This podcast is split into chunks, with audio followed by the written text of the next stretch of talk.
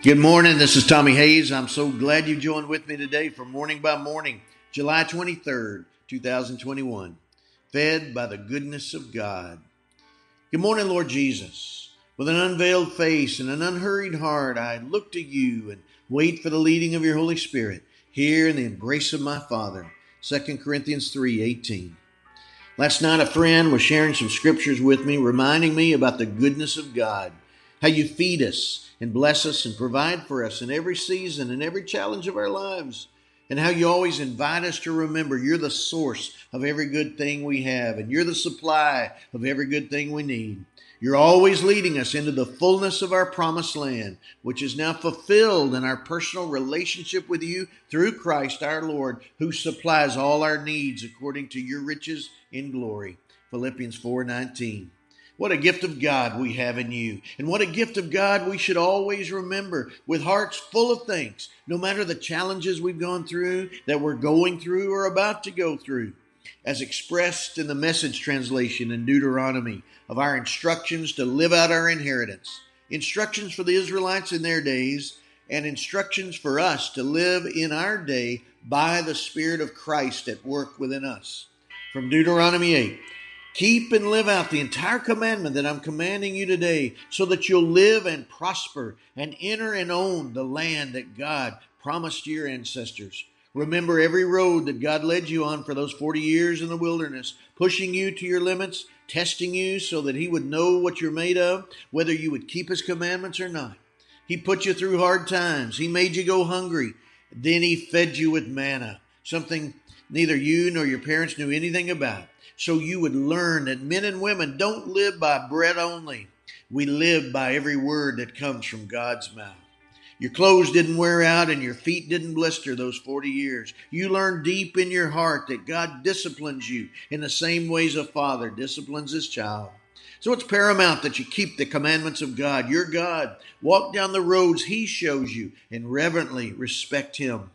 God is about to bring you into a good land a land with brooks and rivers, springs and lakes, streams out of the hills and through the valleys. It's a land of wheat and barley, of figs and leeks, fig, vines and figs and pomegranates, of olives, oil, and honey.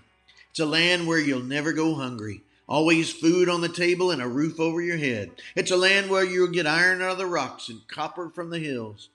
After a meal, satisfied, bless God, your God, for the good land He has given you.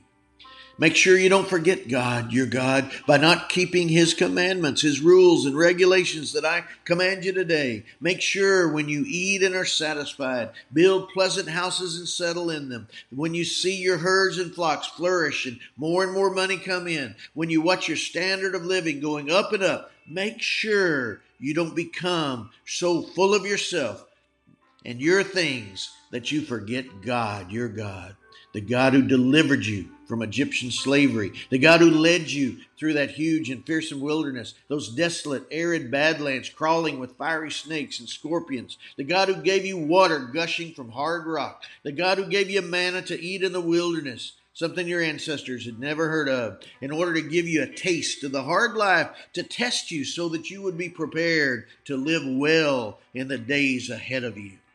If you start thinking of to yourselves, I did all this and all by myself, I'm rich, it's all mine. Well, think again.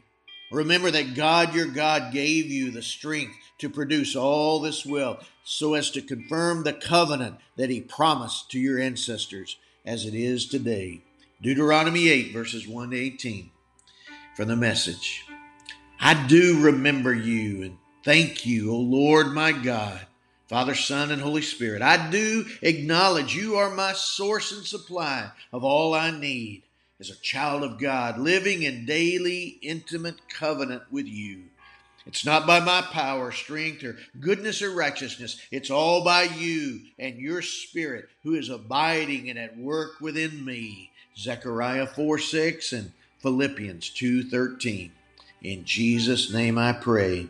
Amen. Father God, in the name of Jesus, remind this one joining in agreement with me in agreement with me in prayer right now that you are the supply. You are the source of everything they need and you have good plans for them. In Jesus' name. Amen. Have a great day, my friend. God bless you.